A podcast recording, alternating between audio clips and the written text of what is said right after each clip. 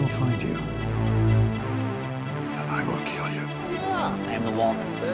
Shut the fuck up, Donnie. The greatest trick the devil ever pulled was convincing the world he didn't exist. What we've got here is failure to communicate. Mrs. Robinson, you're trying to seduce me. Aren't you? Was it over when the Germans bombed Pearl Harbor? Hell no! Just been revoked. Open the pod bay doors, Hal. I'm sorry, Dave.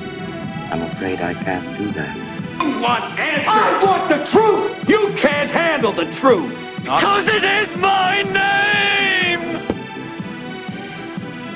I see dead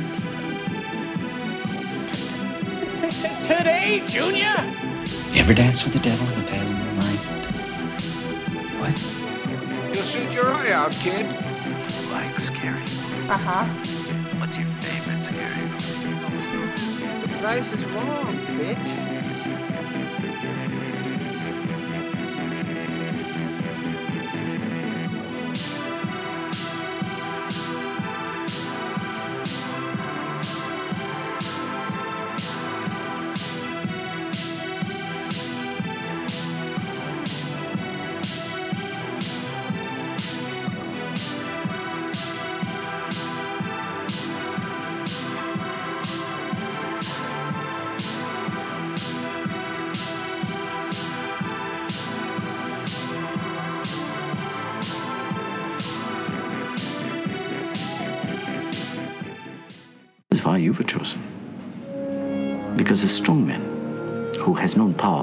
Life may lose respect for that power, but a weak man knows the value of strength and knows compassion. Thanks. I think.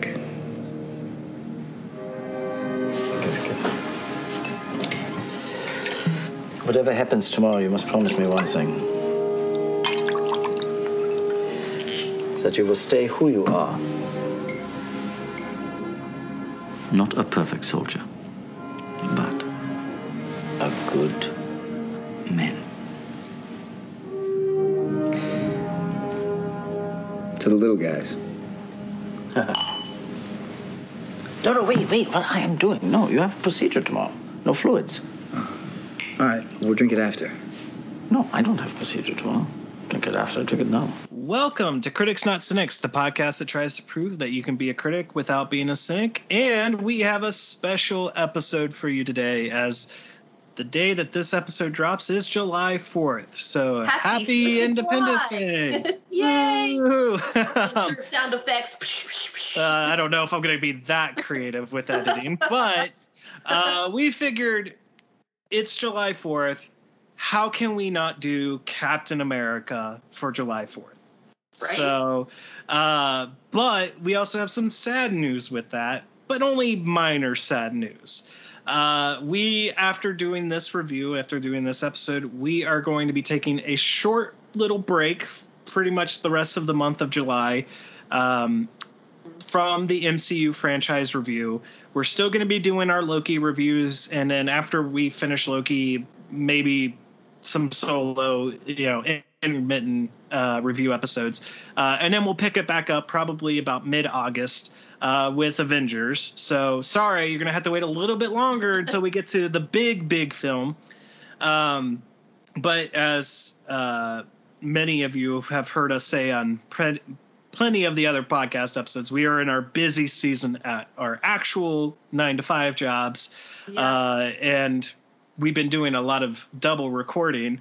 Uh, so we're ready for a little bit of relaxation time, uh, even though we're not going to get it from work. We need a bit of a small break. So um, this is going to be it for a little bit, but we wanted to do this specifically for July 4th and celebrating Independence Day. So, all right, let's let's uh, dig into it with Captain America.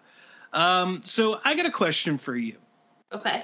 and um, I, I depending, I'm not going to you know negatively think on anything you say on this.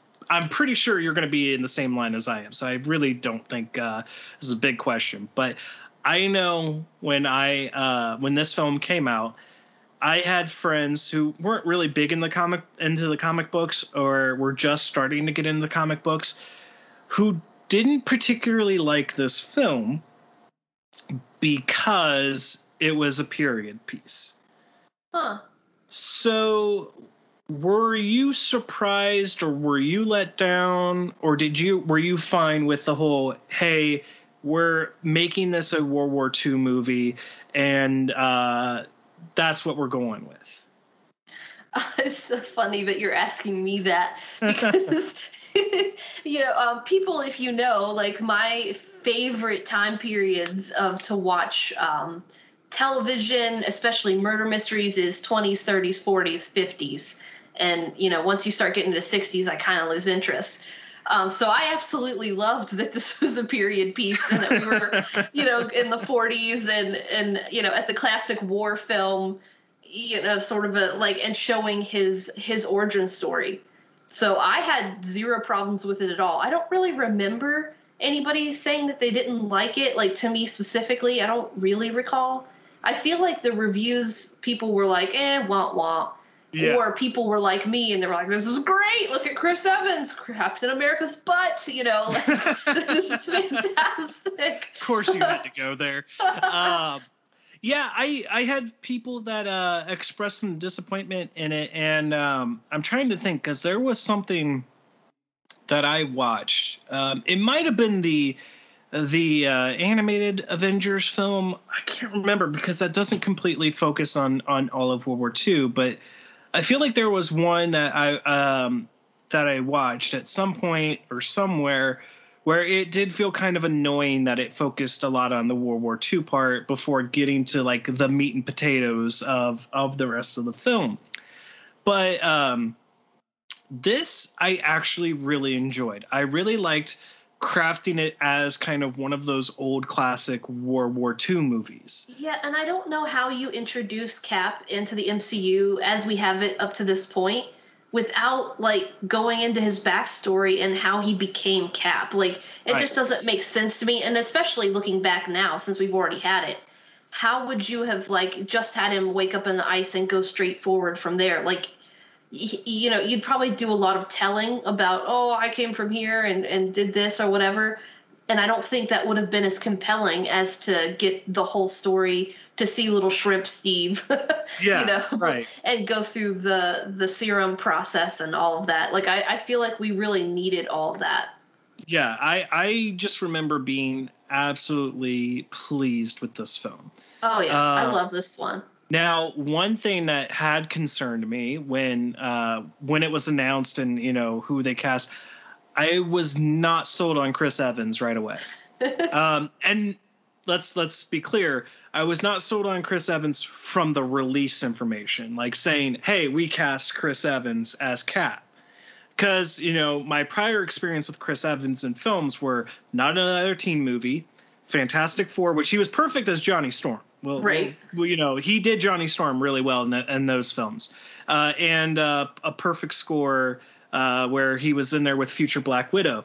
Uh, um, or uh, yeah, that's right, Scarlett Johansson. yeah. Um, so like, you know, here you've got kind of more of a comedic actor taking over what is arguably like a more serious character uh, and a very important character within not just like the MCU, but just being a foundational character because it was like one of the first Marvel characters in the comics, and then he was revived uh, years later when Stan Lee and Jack Kirby created the Avengers.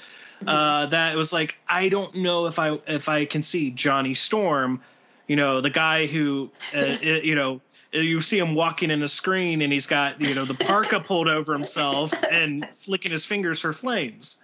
Uh, yeah, that was you know, my big thing was you have Johnny Storm playing Captain America, but you know, I feel like after watching the movie, I was okay with it. Yes, uh, the movie sold me on it. Like, Oh, uh, yeah.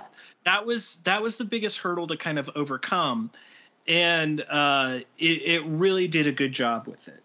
Uh, and he did a fantastic job, and he also proved because he's he's done plenty of roles since that he can do the more serious roles as well.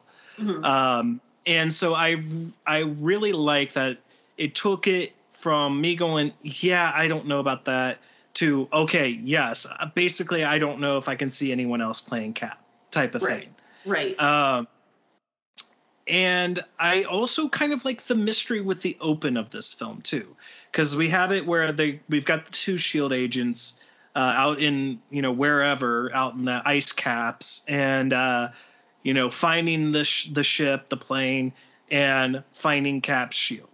You know, Yeah, this is the part I always I I honestly always forget this is how it opens because the rest of it, you know, is in the in the 40s. right? Yeah, I always forget that this is the opener because I'm always thinking about like him and Bucky and the Stark Expo and and you know and kind of going from there. I always forget that part at the beginning. Yeah, it, it's it's uh, it's fun, especially because you know they're like basically they're referring to Nick Fury when they're like, "Hey, he's gonna be want to be woken up for this," you know, type of thing. yeah. Um, now, one of the the- one of the parts about this film that I I I like it, but now like every time when I rewatch it, it's like, okay, this is the the drag part of the film for me is scrawny Steve. Okay. And part of it is um I'm not even though it looks good or maybe it does, not that it looks good, but it's it's convincing enough. I don't like the effect of scrawny Steve. Like, you know, cuz it's it's a different actor's body and his head basically superimposed and there's something about how it looks that it's like I, I it it doesn't look a hundred percent real to me, you know. Like there's yeah. There's a blurring of the line of like There's a little uncanny valley to it. yeah yeah there there's just this thing about it that i'm like all right i want to get through him you know going through the multiple tests and failing and lying uh i want to get through the even though i love the scene with him and the bully and and him with uh bucky at the fair um you know it's like i just want to get past that and get him at, at super soldier steve you know Yeah. One of my Um, favorite parts going through the whole montage is getting the flag because Yeah. I'm sitting there thinking like you kidding me? Like literally not one other guy has thought let's work smarter not harder in Yeah. 17 years. They've all automatically thought I got to climb up this pole. well because uh, that right there to me is like, yeah, smarter not harder, buddy. I don't know if this is intentional or not, but uh, the the drill sergeant, um, he- he's very reminiscent of R. Lee Ermey. Uh, and if you're not familiar with him, uh, if you have seen, um, oh God, why, uh, Full Metal Jacket, uh, he is the drill sergeant in that. He's uh, been in a whole bunch of films. Like if if you've looked up a picture of him, like right now, you would know where you've seen him. He was in like the Texas Chainsaw Massacre reboot uh, or remake. Uh, he's he's very known for like l- large, yelly, mouthy guys, and it's got that accent too. And this guy always kind of reminds me of a younger version of him, uh, especially with how he shouts "Rogers" and all that stuff. You know. um, but but but jumping back a little bit to get back to the Stark Expo, like this is our introduction to Howard Stark as kind of a young uh, kid and inventor, and we get to kind of see the hover car a little bit. But we also get to see the um, I, I know I'm going to get the name wrong, but I, but the actual original first Human Torch. Um, before Johnny Storm. So if you remember in the expo scene, like there's like a what's like looks like a guy in kind of a pink purplish suit inside like a big giant glass case. Uh, I think it like says like human synth- synthezoid or something like that. Um, that is a reference to the original Human Torch, who was like a robot that was developed by a scientist that also helped like fought in World War II with Cap. So that's a nice like little nod to Marvel history and stuff like that. Well, and Um, probably to uh, Chris Evans too, having played. Yeah, Torch, that- you know? yeah, uh, quite possibly. Uh, but yeah, we also get the introduction of Sebastian Stan's Bucky for the first time, which is completely different from the comics iteration because like Bucky was a younger kid that kind of partnered with Steve, but I really like this version of like Bucky and that relationship Yeah. um, having them as two best friends who kind of grew up in a depression together and have kind of always been the ba- there for each other and like Bucky always kind of being the protector to Steve, Mhm. even though Steve doesn't like want it but needs it. Yeah. Uh, it, it it really is kind of one of those great character works that has lasted through the MCU, which is what you know makes Winter Soldier so good, Civil War so good, uh, and one of the kind of the better aspects to Falcon and Winter Soldier, even though we're overly critical of it and stop talking about being critical of it. Um, and then obviously there's there's going to be a point when we get in into it further that we're going to talk about what why this is kind of a better look at that development of character and why it was so important that like Steve got the serum versus someone like um, Walker who got the got the serum in Falcon and Winter Soldier. Mhm. Um, but also then you know while they're at the expo, like of course Steve tries for like the sixth or seventh time to uh, to get in, and uh, when he thinks he's going to get arrested, this is where we get to meet Erskine. Um, oh, I jumped ahead. I, I, did forget about something important. Um, the invasion into, I believe it's Tonsberg, which we mentioned in in uh, Thor, uh, with uh, Red Skull coming in, and the tie, kind of even more of a tie to Thor too is Yggdrasil, the Tree of Life uh, that Mhm. connects all In the nine that realms. church. Yeah, and uh, the the the tesseract, and that it wouldn't be you know buried with the guy, but it was hidden behind uh, the tree, and uh, so that's kind of our you know setup for the villain uh, for Mhm. the film. Um, but then Our we first get, look at Hydra. yes, first look of Hydra, which is vastly important, um, considering their impact on on the MCU and, and future films. Uh, and we, I really like uh, Stanley Tucci's performance as Erskine in this film. Yeah. Um, it's.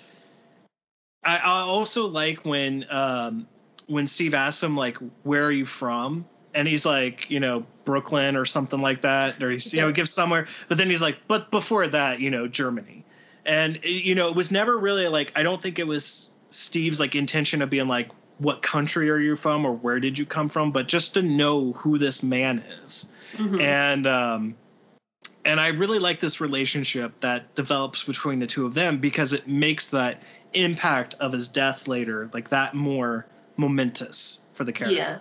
And this has a lot of parallels of Yinsen and Tony Yes. to it as well. Yes. A lot of parallels. Outside of uh well, I guess on the one hand, one person is is a drinker. The other one never gets a chance. um I don't have procedure tomorrow. I drink it now. yes, I, lo- I love that scene. I, I, every time I love that scene. Um, I also like not that I would have ever expected to see him in a comic book film, even though I guess technically being in Men in Black, Men in Black was a comic book as well, if I have that correctly. Uh, Tommy Lee Jones as the kind of like the the general or whatever involved. Um, and we also get our introduction of Peggy Carter, Yes. who is like low key like one of the best characters in all of the MCU in my Right. opinion. um like I I I really like how she just like stands up to like the one like jock uh Yeah, you know Hodge. soldier yeah Hodges uh cuz like he's just like oh yeah you know you're, you're just some dame basically Queen Victoria, yeah. um and and as much as I will say like I felt like that that beginning stuff with Scrawny Steve is a slog, I do like the boot camp stuff.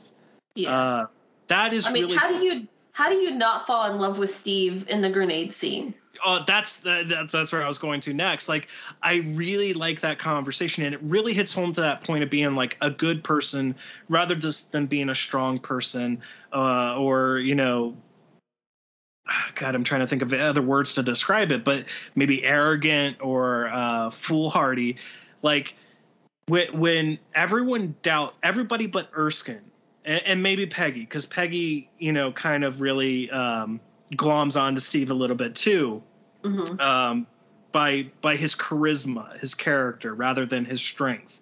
And uh, like, I, I love when uh, you know he takes that uh, not live grenade, pulls the pen, throws it, you know, grenade, and he's expecting like Hodges to be the one to do something, and like Steve is the person that throws himself on there and it's like telling everyone Yeah. away, and it just proves like Erskine's point Mhm. to uh, to to him that it's like, yeah, this is why it needs to be him.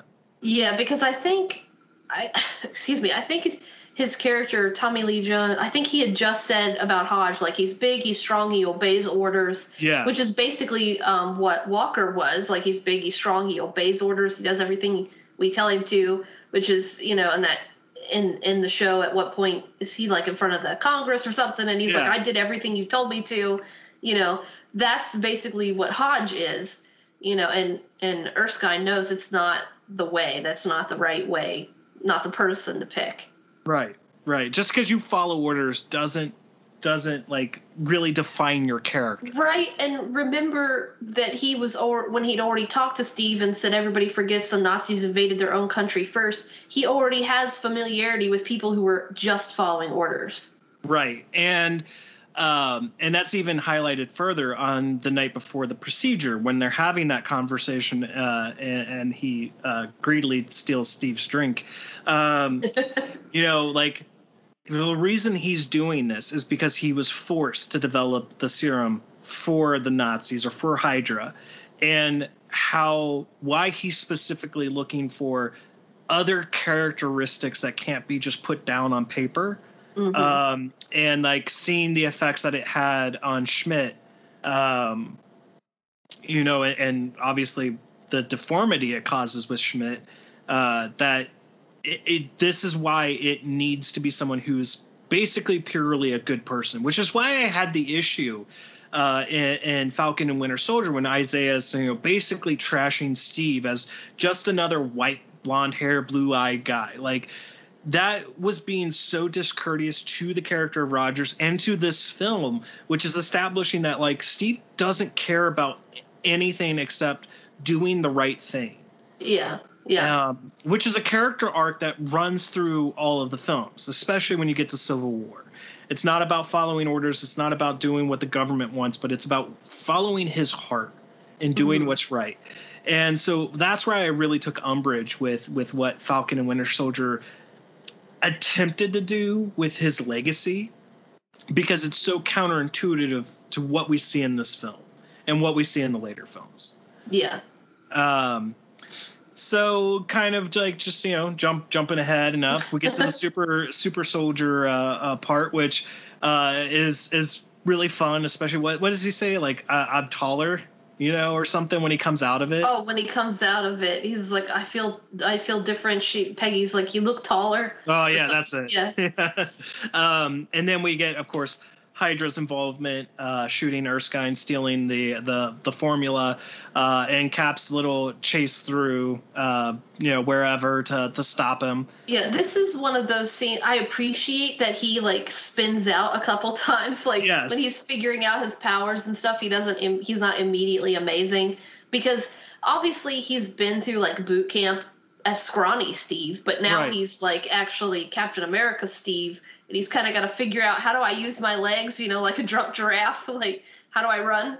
Yeah, it's kind of uh, like a, a counter image to uh, Blonsky in, in Hulk, where like once he's hit with whatever part of the serum he's given, uh, you know, he's like able to because he's trained his life and he's always kind of been Yeah. a fit soldier, and it didn't add like any muscle tone to him, uh, so he was able to like just run straight on and you know have no issues with it. But Mhm. Steve, it's it's a whole new body. Like Yeah. you know, this is nothing he's used to. So yeah, when he's like rounding that first corner and he runs into the dress store, basically. Yeah. Uh, and uh, so yeah, and I one of one of the things I love the most too because it's like it's one of those things where in movies like it it's the kind of like easy thing to relax or to rely on is like a kid gets thrown in the water so the hero's got to go jump in and save him and Yeah. like so the kid gets thrown in the water and he's like I, I can swim go get Yeah. the guy like i love that bit I love that kid. I can swim. yeah it's, it's like yeah no i'm not a like you know kid in distress like I, i'm not gonna drown just by being in some water so Right. um and this is the one thing like i so as much as uh we had issues with falcon and winter soldier one thing i did not have issue with was uh them kind of creating uh other super soldiers Mhm. uh, like that they because you know the one thing was always well there was only one serum and Erskine was the only one who knew how to develop the serum. Um, but after that whole scene with Hydra and and Stephen the agent, we are given a scene here where they take his blood. Yeah, they they have several vials of his blood. So it's very easy. You were not going to get like the complete picture, which would explain why they had several tests, uh, test subjects, and why none of them really, ex- outside of Isaiah, uh, really survived the process. Like either Yeah. they went crazy, or they killed themselves, uh, or they died in combat. Like, and it's also why Blonsky, when he's given the version he's given, it really it, it leans into that going mentally unstable. He craves more power. He wants Mm-hmm. more. Also, his dubious character uh, in general is with, yeah. yeah, com- uh, it makes it more complex. So, And wasn't If- that what Bruce was already kind of working on? well, know. to not to his knowledge, but yes, Yeah. The, so we already know that, like, from this point, when they've taken vials of Steve's blood, science and scientists, whether it's the government or whoever, have been trying to figure out how to create another super soldier like him.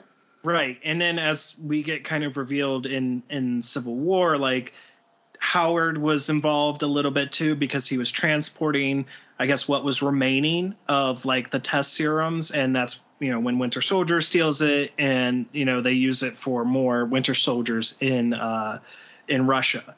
Um, but yeah, it, it's it's there. So you know if you you want to complain all you want, they did the work, even not knowing that you know years and years and years down the road Right. we get Falcon and Winter Soldier, and they would introduce Isaiah.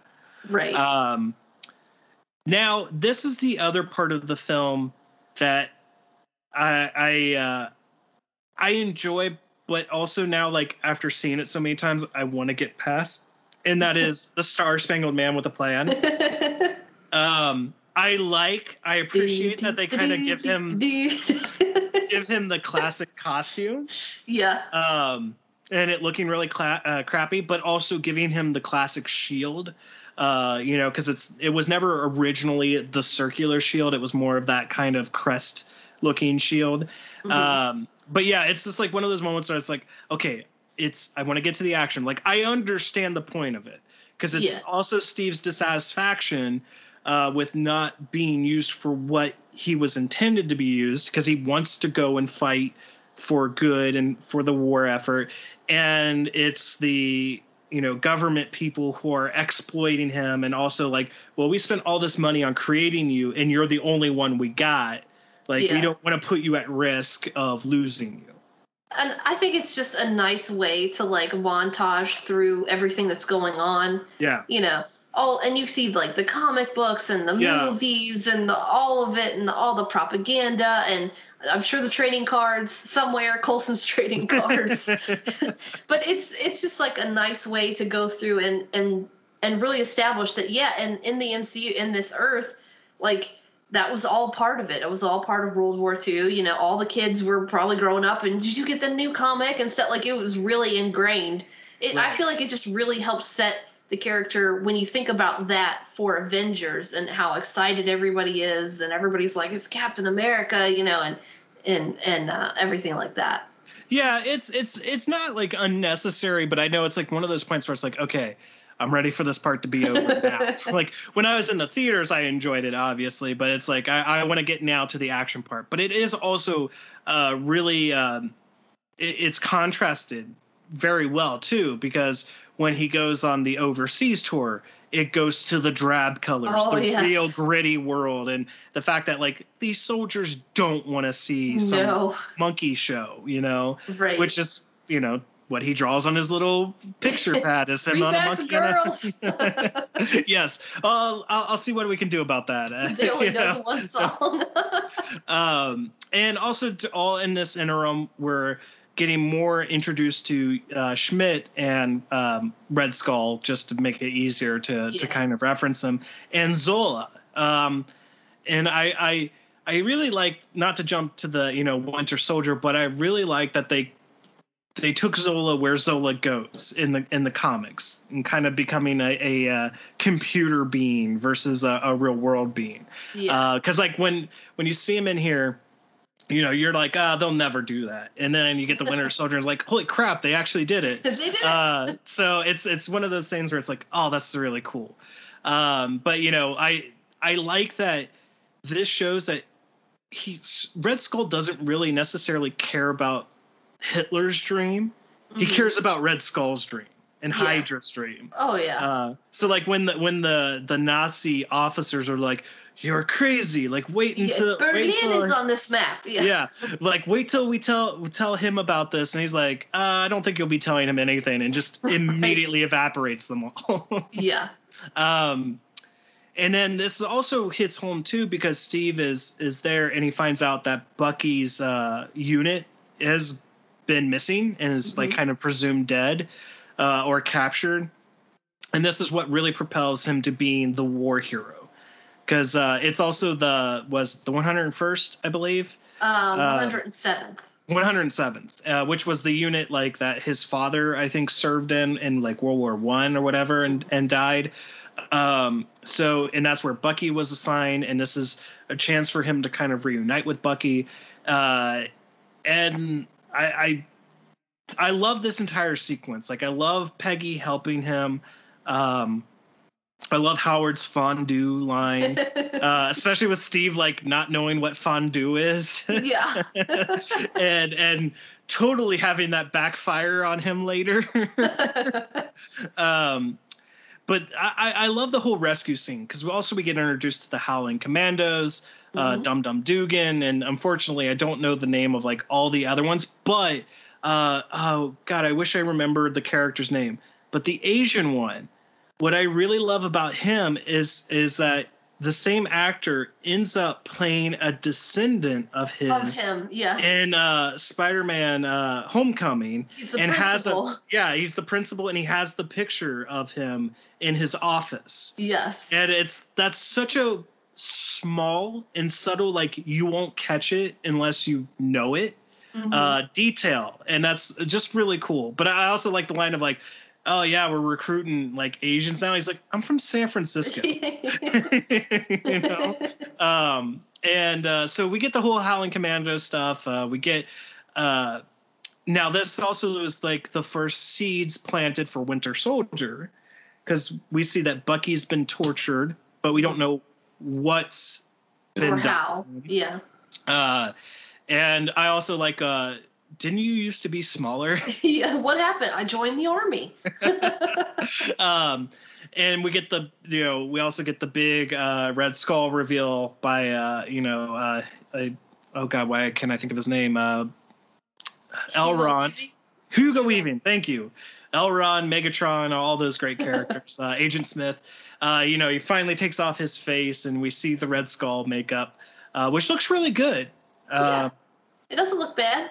I remember I, I I believe I mentioned it on the uh, on the Thor Thor episode, but like I had that '90s or I have it somewhere. I don't know where it's at right now, but the '90s Captain America film and the Red Skull. I don't think he looks really bad in it, but he doesn't look this good.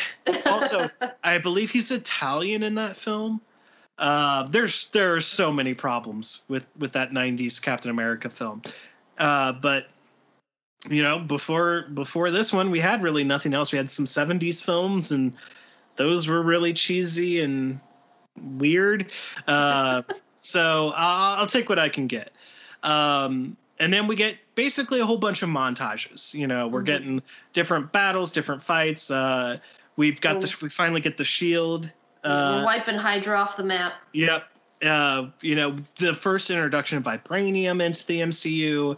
Uh, that you know, We get Peggy's bullet shots on the shields. yes. Uh, that is one of the best scenes too, because of like you know what is it? Um, you know, because he he makes out with Natalie Dormer's like uh, secretary officer or something. Yeah. because oh, you saved all those men, and and then like Steve's like, oh, but you you had fondue with Stark, and and then like you have Stark like, nah, it's just like cheese dipped in whatever or something, and Bread dipped in melted cheese. yeah, and it's like, oh. And then they pick up the shield and she pulls the gun out and shoots and yes, it works very conveniently. Um, Uh, yeah, so you know, I, I like that the movie doesn't waste time on giving us like several different battles. It just gives us this really good wartime montage scenes of different things, Mhm. showing him use the shield. Also, his costume is Improving. per- perfect. Am I like this outside of I would say um basically Endgame costume for Cap because the Endgame costume for Cap had a, actually a little bit of the scales from the original design. Um this is probably the best one because like Avengers it's okay but there's something silly about it with how it looks like in Avengers and then uh, when you get to Winter Soldier, it's the stealth suit, and then he goes back to the original suit. So, uh, and then they kind of stick with that for the rest of the films, kind of going forward. Uh, so I, I really, I used to hate, uh, then because this really came on when they did the Ultimates line, uh, Ultimate line uh, for for the Marvel comics. I used to hate the helmet version. So where it's like it's got the strap under his neck, Oh, and, uh, okay. you know, or under his chin and everything. Um, I used to hate it, but this film is what made me actually really like it versus just being something he pulls up over his head. You know, Okay. Yeah, It- like a cowl. Makes, it makes more practical sense. It looks really good. Uh, so I, I really, uh, really like this costume design. Hmm Um, and then, of course, like what we talked about in Falcon Winter Soldier, with some montages of that they did with Walker and Battlestar, are taken directly from this film. Like when they burst open the uh, like the barn doors, and he's got the gun pulled and, and the shield up. Uh, so it's nice to see uh, Falcon and Winter Soldier reflecting on kind of some of those prior prior things. Um, also, you have Red Skull being very pissed. Uh, I also it's like one of those lines that it's like it's not particularly clever, but it works so well. Where like he's got the one survivor uh, Oh, yeah. pack, and he's like, "We fought all until the last man," and then he like kills him, and he's like, man. "Evident- "Evidently not," you know. Um, and and then like the "You are failing." Uh, yeah, Hugo Weaving did such a great job, and it's kind of sad that they never. Uh, I think he didn't like wearing the makeup or something, or he just didn't like working on the film. That he was like, I'm never really coming back as Red Skull. Um, which is credit to Ross Marquand, who actually does him in Endgame and uh, Infinity, or yeah, and just in Endgame. He's not in Infinity War, right? No, he is Infinity War. He's in Yeah, both he's there. um, because he does a very good Hugo Weaving impersonation. Yeah, yeah, Uh, really good. Good enough that I was like, is it or isn't it? Right, like it's it's very close. And if you if no one had told me that, or if IMDb didn't show that it was a different actor, I would have been like, holy crap, they actually got him back. um, and it also ties into how this film ends because there was always kind of the feeling that there was more potential for what was going to happen. Like it wasn't just simply that he was dead.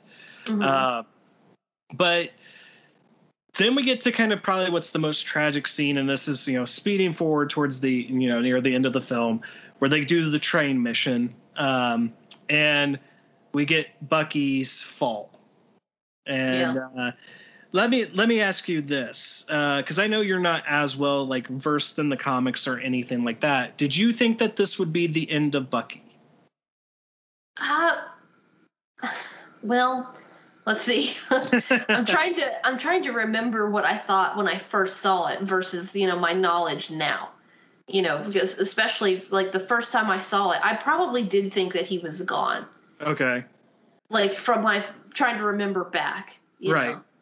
and well see i and I, i'm more tied i was more not so much now but i was more tied into the comics so like i knew of winter soldier but i will say how they did his death i didn't think they were ever going to do winter soldier because it it was done in such a way where it was like there's there's just no way. Like you know it's too he- yeah, far it's it's jagged. And i think that might be when we get to winter soldier my one complaint uh, because maybe at the time they didn't think they were going to do winter soldier. And i remember when they were talking about doing winter soldier they were actually going to make winter soldier uh, instead of russian they were going to make him chinese and i was like uh, i get you want to update it for the times but like that's not right when winter soldier is bucky like Mhm. you that would be uh, a disrespect to the character. So I, I can say like at at the time I didn't think that they were actually going to bring him back, but I'm so happy they did. Um, it's worked out so well so far. very much so. And then you know we get Zola's basically surrender, his cooperation with the military, um, and uh, yeah, basically the rest of it is just the infiltration of the Hydra base. His final fight with uh, Red Skull, Skull you trying to hold the Tesseract, and um, being transported. Basically, like it looks like he's being disintegrated, but he's right being transported to uh, Vormir. Basically, Right. So, like watching it the first time, I probably thought, eh, he's probably dead. But then when we see Avengers, and you see how Loki teleports in with it, it looks like that. So I feel like it's one of those like having seen Avengers and the effects and the use of the Tesseract there.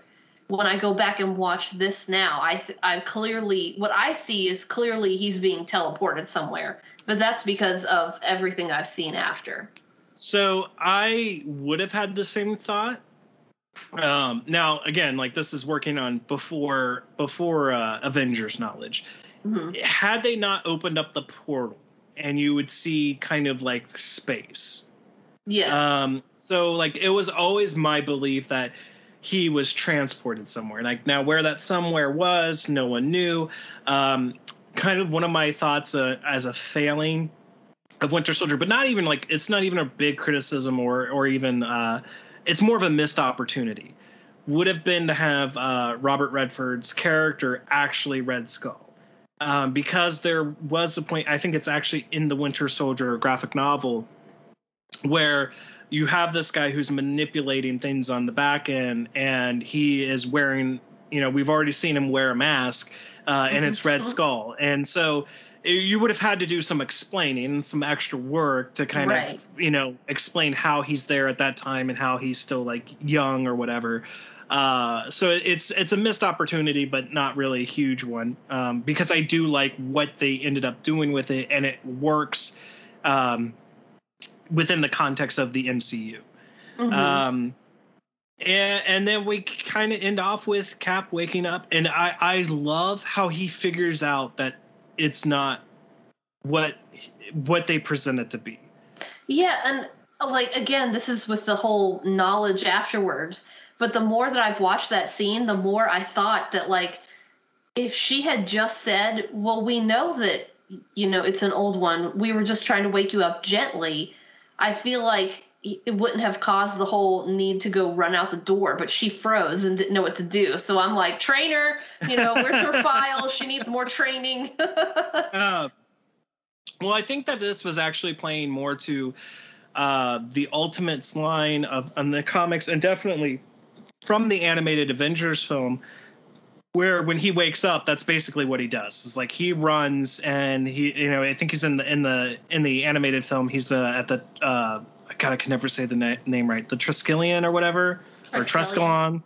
Um, Triskelion. yeah, that that place uh, that that shows up in Winter Soldier, um, which is probably what I will refer to it when we get to our Winter Soldier review. Uh, you know, he does that kind of whole run and, and then finding out that he's in present day. But I like that that's the end part of the film. Like, Yeah. I, I could see people complaining on it, being like, "Well, wait a minute, like you're going to end it there uh, with him just realizing it." But I also like that the the line I, it ends on is, "I I, I had a date," you know. well, and I like that his run there is very reminiscent to his first run. yes. He's in the same sort of white t-shirt, grayish pants, or, or khaki pants. Is that Yeah. what, khaki. whatever they are? And I mean, of course, they found an SSR shirt to, to put him in, but it's that same. I, and it's probably not the same street or whatever. I mean, if it is, I don't know. I'm not like familiar with New York. Uh, but probably he not goes- because he ends up in Times Square. Yeah, but he goes he goes running and it's very reminiscent of that first time when he goes running out the door. He goes running out this door and into the street. You know, and it it just has nice parallels there. Yeah, and then you have, of course, you know, like uh, uh, Fury's kind of like, well, you've been asleep for a long time, and Yeah. uh, you know, and we need your help, basically. Yeah, and if you watch the expanded part of that scene, like I understand why and where they cut it to Mhm. to fit there, and I think that works. But watching the extended piece of it's interesting. I don't know if I've ever watched the extended. Piece. Oh, it's I mean they they have a lot more dialogue where he's like, How did that happen? And Fury's like, I think we nobody really knows, but we think it's something to do with the cold and kind of put you in suspended animation and they kind of go back a little bit. It still ends with him saying I had a date. But Yeah. they have a they have a little more back and forth about like what happened. Okay, I'm, But it makes- to go check that out. It definitely makes sense that they cut it for the movie.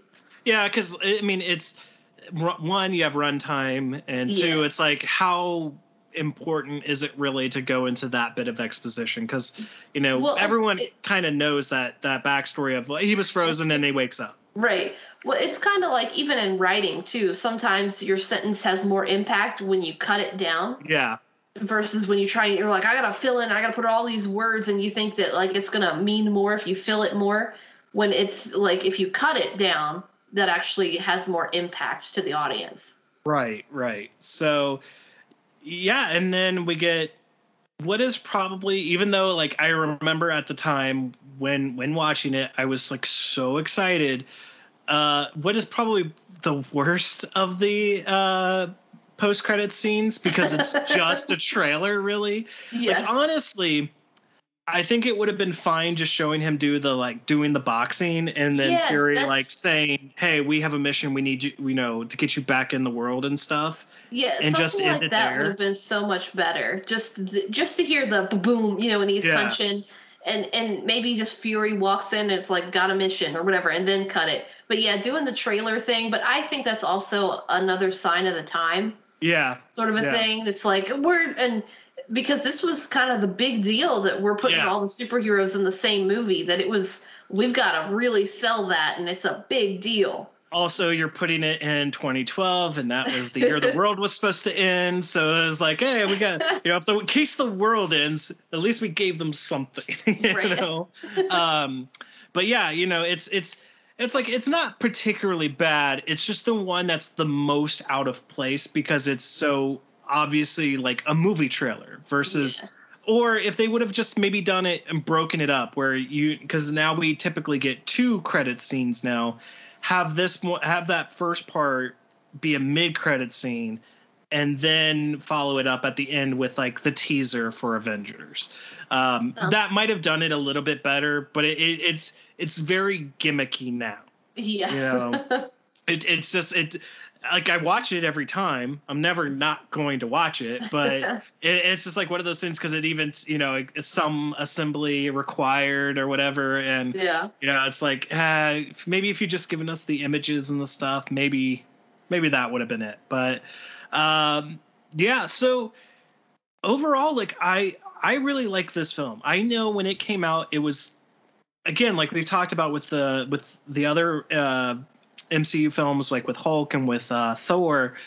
These early Avengers movies or, or solo films were not highly praised. This was like Mhm. at a sixty percent on Rotten Tomatoes, very close to following in that rotten range. Um, and a lot of it was because the people didn't like it being a period piece. They didn't like it being a war film. Uh, you also had it being directed by Joe Johnston, who directed the worst Jurassic Park film. Uh, looking at you, Jurassic Park three.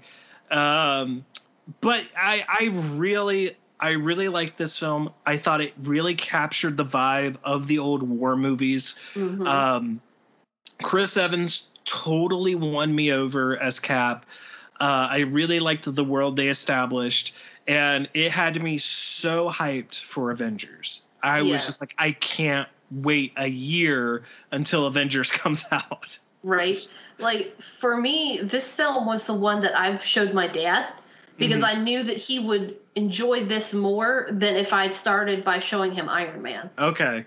So it's one of those not that my like you know if you just have a like somebody who's just not really a movie person that's Yeah. just like my dad's not really like that much of a movie person but I knew this being a period piece and a classic war film and the tone that it sets he would watch this and then like it more and then we could go into like Iron Man and I could like get him to watch the rest with me Well, and chronologically, Te- yeah, again, technically, chronologically, it works. So I was like, you you'll like this one, you know, and I started by showing him this one. And uh, since you know we've got a ways to go till we get to this film, I'm gonna I'm gonna go ahead and, and shit on it now. This is what pisses me off about Captain Marvel, because Captain Marvel is what gives Fury the uh, the idea to create the Avengers Initiative, uh, but Cap is, and by the title of this film, the first, first Avenger. Avenger. um, so I, I really that's just where I don't like where they tried to fit Captain Marvel in the MCU and try to really shove her character for Endgame. yeah. I don't know if you had thoughts on that. No, I mean, I don't know if anybody else like has a lot of comic knowledge about her character at some point when she became a fighter pilot herself because I know before she was just like an assistant. Was her call sign Avenger? I don't know if that's actually true or if that's just I something they made for the so. you know, bec- that is one of those things that it does feel like a shoehorn. It Yeah. really does feel like they just were trying to slam their heel into there to make it fit by giving her the call sign Avenger. Like, it just it doesn't work for me. Right, and I think if you want to do it this way or the way that they did it, they could have done it more delicately. We're like maybe because we know Coulson's a fanboy of Cap, and he's been in this experience with Fury at the same time, that they have a conversation, and you know Coulson brings up Cap, and you know like hey we had this super soldier, we had this war hero, maybe she reminds me a lot like him or something Well, and then you have kind of him develop uh, Fury develop the idea for the Avengers Initiative. Yeah, what would have really made more of impact for me is if Coulson's like, oh, you know, and he has one of the comics and it says Captain America: The First Avenger or something Yeah. like as the com- as the title of the comic, you know, or something like that. That then, like you said, kind of she reminds me of this, blah blah blah, and going from there, Yeah, that would have worked a lot better. yeah. It just it it needed to be handled more delicately because it considering like the backlash that film was getting even before it was out. Brie Larson and her Not general uh, uh, uh, unlikability right now, uh, not just before that film, but like current day unlikability, uh, which is probably why they're rebranding it and and it's Marvels now instead of Captain yeah, Marvel multiple two. different ones. Yeah. Um, and Well, because I, I mean, ahead. not to jump like way, way ahead, but even when they first announced that she was cast as Captain Marvel, I was like, oh, I'm really not- disappointed. In all honesty, like actually, I liked Brie Larson, and I still, to an extent, like Brie Larson in certain films. Um, but like, I wasn't like overly like, oh no, she can't be, uh, she can't be uh, Captain Marvel. It was just then everything that kind of came out about it, the story details, the kind of like like we've said about these early MCU movies, they've introduced us to female char- strong female characters without it And feeling then not do anything with them. well there's that too uh but but that where it wasn't forced uh where like we accepted it like peggy peggy is beloved by pretty much everyone who Yes. loves the mcu and none of it felt like they were forcing a strong female character. Same with pepper. Same with uh with black widow. Like we understood the characters' motivations and what little backstories we were given, and understood they were strong female independent characters. Whereas with Captain Marvel, we were being directly told outside of the film, she's a strong independent female character. She don't need no man or nothing like that. And then, you know, that's all that the movie presents and it shows her having no weakness um, and just that she's just arrogant, which doesn't help develop a character at all. Like w- Tony's arrogant, but Tony's arrogant and knows that that's a problem Yeah. and struggles with that arrogance constantly. Um, and we only see him really take an acceptance for that arrogance basically by Spider-Man Homecoming when he's trying to be the the the responsible mentor to Peter, which is why I call him the Uncle Ben of the MCU for Peter. Yeah. Um, well, I know, think part of the sorry, just no, to- you're fine.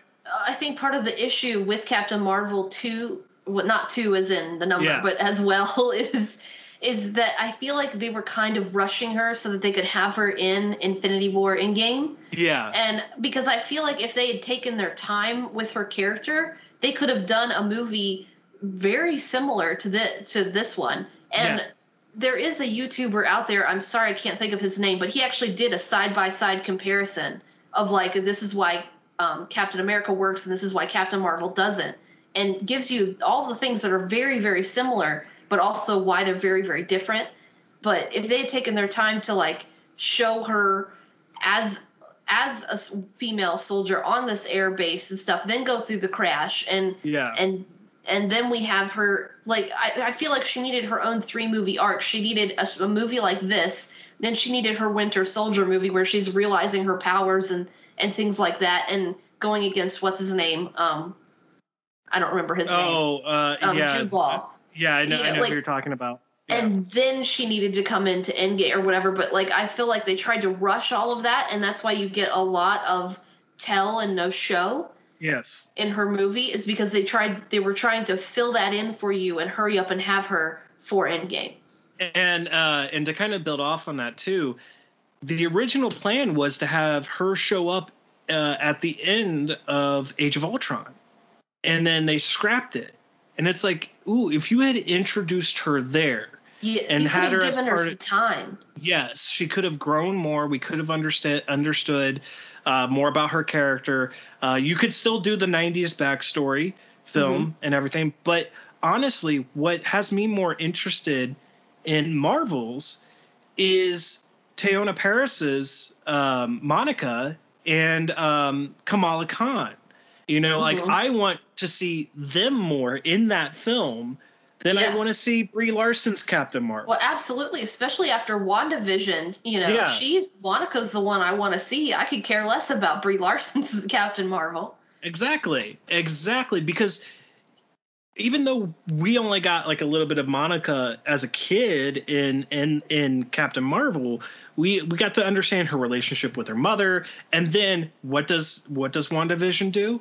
It builds on that. It shows us the struggle she had to overcome. Also the struggle of being someone who was blipped and and and then, you know, someone who wants to do right uh, by Wanda and everything, and not just have someone say, "No, she's just a bad guy," and knowing that there's more nuance to what's going on. And uh, so, yeah, you know, it, it- also because you said like how kind of one note is, Carol Danvers within the MCU is Hodge, basically. Yeah, she is. You know, it, it's just a female version of Hodge who is just all bravado and and arrogance, but no fault.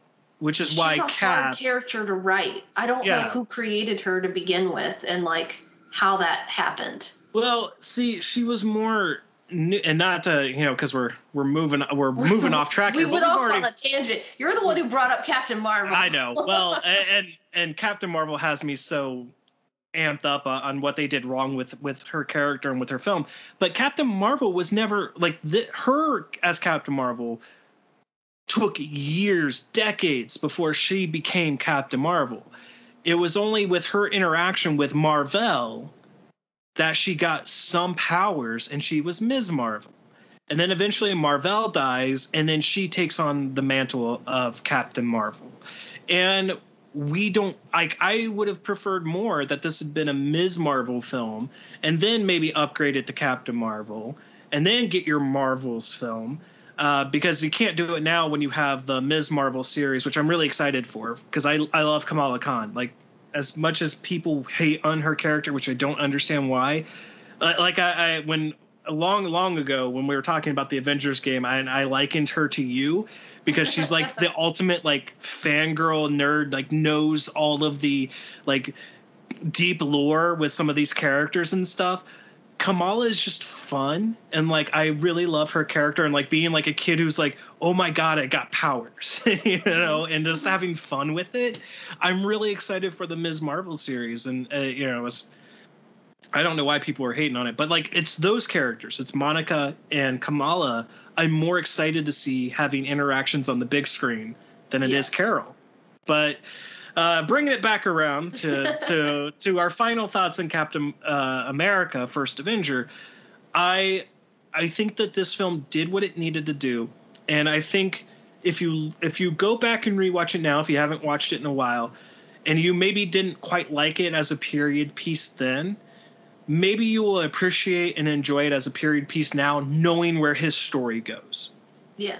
and knowing where a lot of these character beats and character moments play out for in the greater MCU because kind of until until uh, Bucky shows up again like Tony is kind of his Bucky for a bit uh, and then Sam and then Sam kind of becomes Bucky for a bit Yeah. uh, and becomes more of a Bucky relationship there. But I think it all it, it maybe it's not even that they become a, a, a Bucky relationship, but Cap having a relationship with Howard in this film, and maybe Cap is always trying to see Howard and Tony, and that's what kind of causes their butting heads because of Tony's own strained relationship with Howard.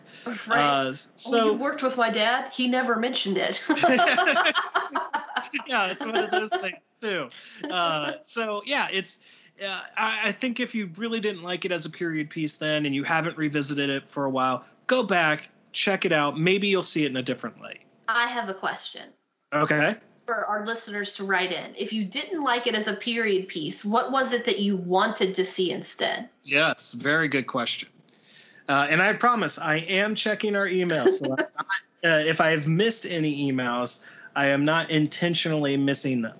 Uh, but I have not seen quite any yet. So please do write in. Uh, we would like to hear from you and and and get your thoughts out there. Uh, you know, Leslie and I might be a little bit of an echo chamber for each other because we are big fans of these films and we we disagree sometimes, uh, Yeah. but but not all the time. Uh, respectfully. right. I don't I don't reach through Skype and try to punch her. We're not a shock versa. channel. Although I, I know our, our third co-host who hasn't been here in a while would would like to go uh, a little shock jockey sometimes. Uh, but yeah, uh, scores. Uh, Leslie, lead us off with your score. um, for me, because I love Steve so much, it's a five.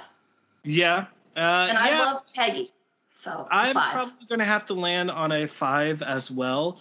Um, it, it just it did everything I needed it to do uh, for a Captain America film, and as a lead-in for Avengers, uh, and for what we would get uh, for future films. So uh, I think that's going to do it for us uh, this week. Uh, well, not this week, but for this special episode, considering when it's releasing.